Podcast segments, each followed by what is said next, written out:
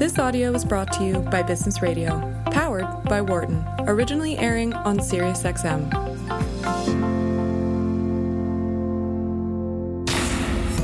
From the campus of the University of Pennsylvania Wharton School. This is Marketing Matters on Business Radio.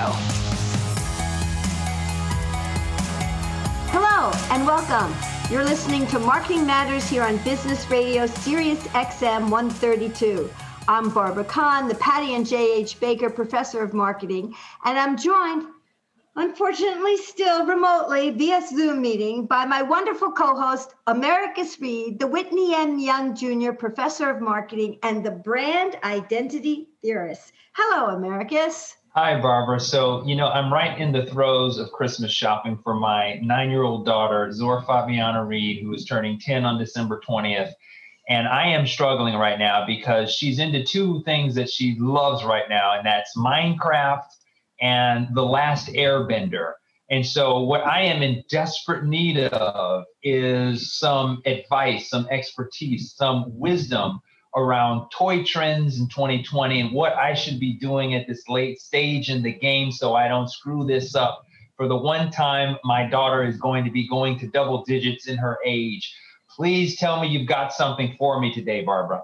Oh, Americus, you are in luck. We have a toy expert who's better than anybody. We have with us today James Zahn, who's the senior editor of the Toy Book and he's editor of the Toy Report. And he, I'm hoping, can tell us the top toy trends of 2020. Hello, James. Hey there. Happy to be here again this year. Um, it has been a year. But yeah. uh, when it comes to toys, it's been a really, really good year. Awesome. Really? I mean, COVID's been good for toys? you know, if you back things up to March, April, when the pandemic was really taking hold here in the US, uh, the toy industry was taken aback because the initial response from toy makers was that, hey, everything's going to be shutting down and uh, there were some projections people were everybody pulled back their guidance basically on all of their financials and there was this assumption that we were going to hit summer and have these catastrophic drops 25% uh, funko thought they were going to be 60% in the hole and then something unexpected happened and that was families started to reconnect with one another. They started to have basically this gift they didn't have before, which was a gift of time. And families began playing together again and the toy industry ended up seeing just gigantic numbers all year all year long but it's gone in waves as far as what people are buying mm. and uh, how the play patterns have gone so what we saw uh, wait wait let me let me just go let ahead. me recap what you just said because that sounds so interesting first of all you're coming here in when everybody else is in gloom and doom you're telling us this has been good for the toy industry because families are reconnecting. I mean, that is like, I just want to sit in that meeting. that is such a nice thought, yes, you know, yes. that's really great. So yes. that's your first point, and it just makes me really happy to hear. Um, the second thing, though, is you're saying that there's ways, and it's come and gone in different in different way in different ways. Is that what you're saying now? Yeah. So when we saw that first round of uh, lockdowns and shelter in place or stay at home order. It was different depending on what state you live in. Uh, things mm-hmm. went in these waves. So the first thing we saw was games and puzzles. So we're ah, talking yes. March, April. Mea culpa, I gotta say. Yes. and yes. the last couple of years, games and puzzles had taken off with a millennial audience that mm. was these younger folks in their 20s, maybe early 30s that were essentially playing these at pubs. You know, they were there were mm. gaming bars. Is that where they got them? They got them at bars. I they were they were popping up in New York and Chicago mm-hmm. and L.A. Mm-hmm. And uh, people were Instagramming, playing games and puzzles and things. But then this year, as things locked down and you know that first wave of closures we saw all of these so-called non-essential retail yeah march um, april may. yep getting getting squashed there. The the beneficiaries of that ended up being your big boxes of the world. So of course walmart and target amazon um, other regional supercenter chains like Meijer in the Midwest, Fred Meyer on the West Coast, places that were selling groceries that also had toy departments. That were able to get around the whole what's essential, what's non-essential. So mom and dad or grandma and grandpa, they're going out and they're they're getting the groceries and then they're swinging by the toy department on the way out and they're grabbing a new board game or a Mhm. puzzle that the Mhm. family can play together. Mm-hmm. So that was wave one. And then as the weather started getting better, we started seeing outdoor play Interesting. because all of the activities baseball, karate, dance, all that Uh-huh. stuff was getting canceled. So it became, hey, how can we make our, you know, fenced in yard a fun place that the family can play together? And we saw going going to the the bare minimum like classic play as stripped down as you can, like wiffle ball bats and things. Have you heard of pickleball? Pickleball? Yeah. That doesn't sound like something that uh, is like my Chicago area thing. Pickleball is apparently this new trend. It's like a big outdoor version of ping pong almost. It's a racket game. Ah, that's one that hasn't really crossed my radar. Oh, really? But yeah. um, I think it's on the West Coast, really big on the West Coast. how how about how about birdie golf? What's birdie golf? So you get so you get like a uh, it looks like a little golf club, um, almost like a plastic driver, but the you've got a golf ball that has a birdie on it, like a shuttlecock, like a Mhm, like you're playing mhm. badminton. Mhm. So you can uh, you can play the game in your backyard, and it's like you're hitting it across the backyard, but it's not going to fly into your neighbor's yard. Mm. So that's something that that had kind of gone this year, and then Okay, so that's in the summer when people are outside. A lot of outdoor ball games, Yeah, different kinds yeah. of things that people. But, but let, let me jump in real quick though, because it's it's funny, Barbara. In the last 20 years, I've done zero puzzles. In 2020, I have probably done four or five puzzles. And I have to say, I don't know if your experience is the same, Barbara, and, and jump in on this and chime in, James, as well. It's so relaxing. I had forgotten how fun it is just to sit there and like agonize over these little pieces and you're thinking. It's just like, a, it feels like it's a totally different way to use your brain. But you know, I agree with what James was saying. Yeah, I agree with what you said too. But to me, the fun of the puzzle is doing it with your family. Absolutely, absolutely. right? Yeah. I like the idea of every, it's kind of like everybody sitting around the fire and getting back together again. yes, yes, and I think you're touching on something. I, I want you to unpack this a bit more, James, because there, I guess the COVID pandemic sort of thing really has led us to this, this, and this is true, right, Barbara? This, this need to connect. I mean, we really want to just kind of be around each other and, and do something fun that has nothing to do with, you know, all of the, the, the doom and gloom uh, the political environment, all this chaos. It's just like, you know, we want to be kids again. Is this true, James? And so there's a kind of energy that's there that the toy space is actually able to pick up on and actually leverage, right, James?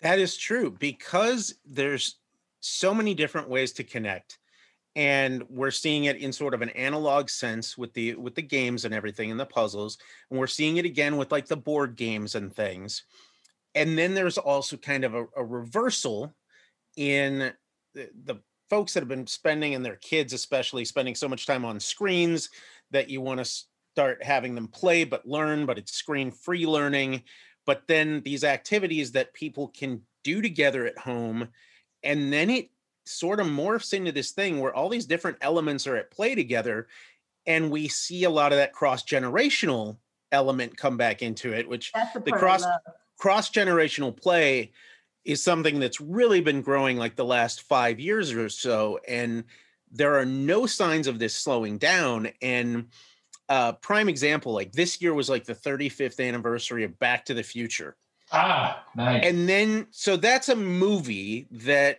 kids that saw it 35 years ago yes. Oh, yes. or maybe even that- no, they're not grandparents. No. are experiencing it with their kids and passing Yeah. that on Hello, but then- McFly. playmobil did a back to the future delorean set and some figures Oh. and they even did an advent calendar or as some folks prefer to call it a countdown calendar with little back to the future uh, fun things to open throughout december and then funko and i think it was ravensburger also did um, games they they did back to the future games so we're back to the board game thing and the card games and that's a property that's three and a half decades old that generations have experienced, and now they're experiencing it in a new way. And they're either playing with it in that physical, tangible sense with the toys, or they're playing the game and they're sitting around the kitchen table and they're enjoying it. So that is really cool. That is so cool. I'm Barbara Kahn, and I'm here with my co-host Americus Reed, and this is Marketing Matters. And we are speaking with James Zahn, who's the senior editor of the Toy Book and editor of the Toy Report, and he's talking about different types of toy patterns that have emerged in COVID. What happened during the first three months when all the essential retail was down, and then during the summer when people are allowed to go outside and play. And I wonder, James, what have you seen in terms of video games? Video games are absolutely incredible. And uh, we actually here this week, we just got the November numbers, which were just gigantic. The US video game market, just coming out of November, was up 35% year over year over 2019. And then 2020 year to date through uh, November, you're up like 22% more people than ever and and we're talking all ages from kids to even seniors all different ages in each each like sort of 10 year gap. They are all getting into the game in different ways between mobile and consoles. Extreme things like call of duty warzone which is this multiplayer thing that you can play cross platform earlier mm-hmm. this year 60 million people had already logged on to that within the first couple of months and now we're at this new console generation. The cycle is about to begin again. And traditionally, ahead of a new console launch, uh, the game systems are down. But because so many people have been at home again and playing, uh, it was an up year before the PlayStation 5 and the Xbox Series X hit stores. So those are doing gigantic business. They're extraordinarily hard to find. There's an entire secondary market where people are flipping them or scalping uh-huh. them, whatever you want to call it. Mm-hmm. And then at mm-hmm. the same time, Nintendo Switch still the best selling console of the year and that's a yeah. 3-year-old system, but it is very very family friendly Mm-hmm. eight people could play yeah. at one time. Um, mm-hmm. There's a there's a lot to be said for that. So the different consoles sort of appeal to different markets. Let me jump in and, and ask a question uh, quickly uh, because I want to understand this this this marketplace a bit more, James. And that is, how do these different consoles differentiate themselves? Like what? I don't know enough about this to know that if I buy the Xbox or if I buy you know some other console, what's the difference between you know how they're positioned because this is marketing matters how they're positioned to uh, consumers and like what's the secret sauce of these different? I mean are they all pretty much the same? And it's just it comes down to the portfolio of games that you can get or how does all this work? It's a mix but uh, there is a definite marketing strategy here. Nintendo is your family center. This is a, this is a console that works on the tv you can do handheld with it. Ah, the controllers on the sides, the Joy Cons, they split off. They can become a, a very um, physical type of thing. If you're playing a game like Just Dance and the controllers are in your hand and it's tracking your movement, uh, PlayStation 5 and Microsoft's Xbox, they've got the Series X and the Series S.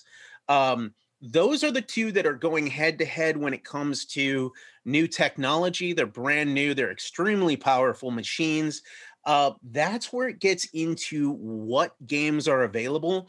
And honestly, Microsoft sort of uh, put themselves in a bind by launching this year because their big exclusive titles were not available at launch with the console last month. So. Halo is their flagship title. It's been delayed, it's not coming out till next year.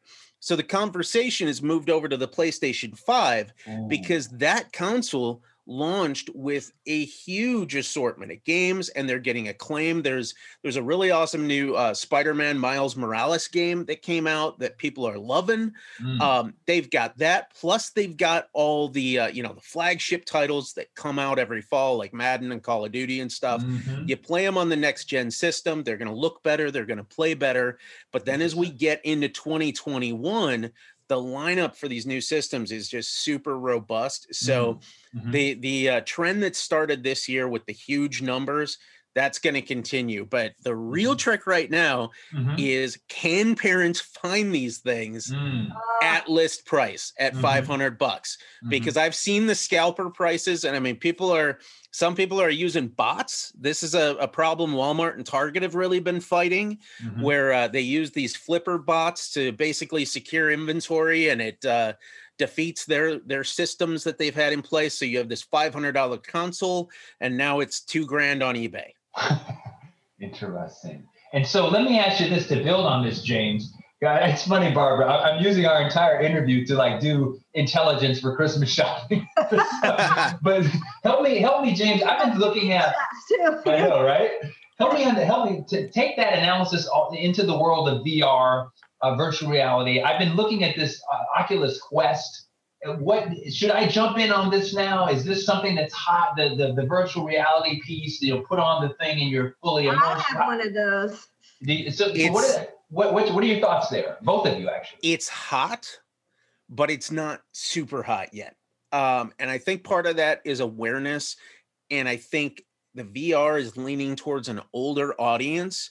So when you're when you're dealing with kids, um, Interesting. I don't hear any 8, 9, 10, 11, 12 year olds going, Oh, I gotta have the Oculus. They all they all want the Switch or the PlayStation. Look at that. It's all proof in the pudding, huh? Yeah, I was going to ask you something a, a little off topic, America. So if you have more questions on this, go here and then I'll go off topic. No, please, please. I'm just, I'm trying to, I, I think I have enough now, Barbara, to sort of not be as dangerous I would, as I would have been in my Christmas shopping. One go ahead, things please. I'm curious is how the media plays in the toy business. So, some, a really hot show on HBO is The Queen's Gambit, which was all about chess. Have you Yep. seen a resurgence in chess and all of that going on as a result of that show? I have. I actually I, I wrote an article about that that I shared on my LinkedIn, and I I sort of uh, pulled from an from an old song, and I said, "Let's talk about chess, baby," because uh, yeah, the Queen's Gambit is uh, driving. I mean, Google searches for for chess was up hundreds of percents. Um, all of these different companies have been selling out on traditional tr- uh, chess games, and then. Uh, sort of a serendipitous timing there's a company called Winning Moves that came out with a new version called No Stress Chess, which I mean, chess can be chess can be a very complicated game to learn, and the No Stress Chess actually comes with action cards that shows you the pieces and shows you how to move it, and comes with a board that on one side has graphics that show how the, the pieces can move, but then you can flip it over and play traditional chess. So that Wow. is something where That's wow, Um, grown-ups that didn't learn to play can learn to play at the same time their kids are getting interested in it um so that that really netflix uh, is a is a great point too because Oh, it's not Netflix. It wasn't HBO. That's right. Sorry. yeah it's not you know it's not just the chess thing that's happening right now there's a theory that uh it's actually twofold that netflix content is driving sales of barbie for mattel because uh there are direct correlations in the how the charts line up between when barbie content debuts on netflix and how the sales of the dolls end up going. And they've they've done uh, they they did a new digital movie this year and they've also got new episodes of their dream house or life life in the dream house. Um, and then also on the flip side of that disney plus now has 24 7 availability for all the disney princess content and there's been a lot of talk that that is showing a spike for hasbro in their disney princess dolls and stuff as well as the star wars things with like the child and the mandalorian because Mhm. it's always available Interesting. And what to what extent is all of this? And maybe you can help me out on this as well, Barbara, because I, I just is so fascinating to me. But to what extent are all of these things proactively and strategically coordinated? Where you have, you know, the Netflix things happening, you have the things in the store, the physical toys. I mean, is, is this part of a? Is this part of like what would be almost like an omni omni-channel? Barbara likes that term, omni-channel, like a, a strategy where it's everything is like different universes converging, and then you know, it all sort of gets in our brain as consumers, and then we get excited about. It. I mean, are, is this is this being like managed at more of a meta level? I mean, how does this work, James? This year has been a lot of uh, as the old bob ross saying a lot of happy accidents because we've actually been able to have some of the toy industry market share grow um, at a time when it should have dropped because there's this whole other conversation too about the licensed toys that Oh, tanked this year and got pushed into 2021 because the movies went out of the way. Right. So a lot of that planning you're talking about, normally there still would be marketing that would go into this where you're planning something that's going to go theatrical and then it's going to go streaming and then there's still going to be a purchase window and it's going to be tied to those toys and there's a huge timing in production manufacturing how it's going to get to the states how it's going to get out there. All of that this year has been blown to smithereens because nothing is lining up the way that it should yet there's still some great things happening right now um so to to get i guess answer the question simply usually yes there would be some marketing to it but this year it, it's just been like the dice have been rolled and fortunately you know it's it's been really good for most of the toy industry now the one caveat i'm going to put on that because we're at the the home stretch to christmas right now we certainly are. we don't know what these next few days are going to look like headed into that because we're we're still dealing with this pandemic we're dealing with the potential of more lockdowns um, we've hit the spot where so many people now have shifted to shopping online that there's inventory sitting at brick and mortar but the amazons of the world are out of it um, so a little bit of the reverse of what we've been telling people, you know, shop online or, you know, the omni channel that you like. And I like that too. Um, because a prime example is Target, you know, 90% of their digital sales involve a store in some capacity Right, for fulfillment. store, Yes. right. Well, now these companies like I've seen Walmart and Target in just this past week have started saying, "Oh, now it's not available to uh, order online, pick up in store. You just got to come to the store for it." Mm. So Yeah, so like they've been predicting that supply chain mess up for a while. They've been trying to get people to order early. I can imagine that's certainly true for toys and, and it's starting to hit now. And so now the idea is to go into the store. Seeing physical stores, I wonder if you're familiar with this concept that I that I saw when I was in New York called Camp. Have you heard of that toy store Camp? I have, and uh, so that is a place that's run by Ben Kaufman that used to run BuzzFeed.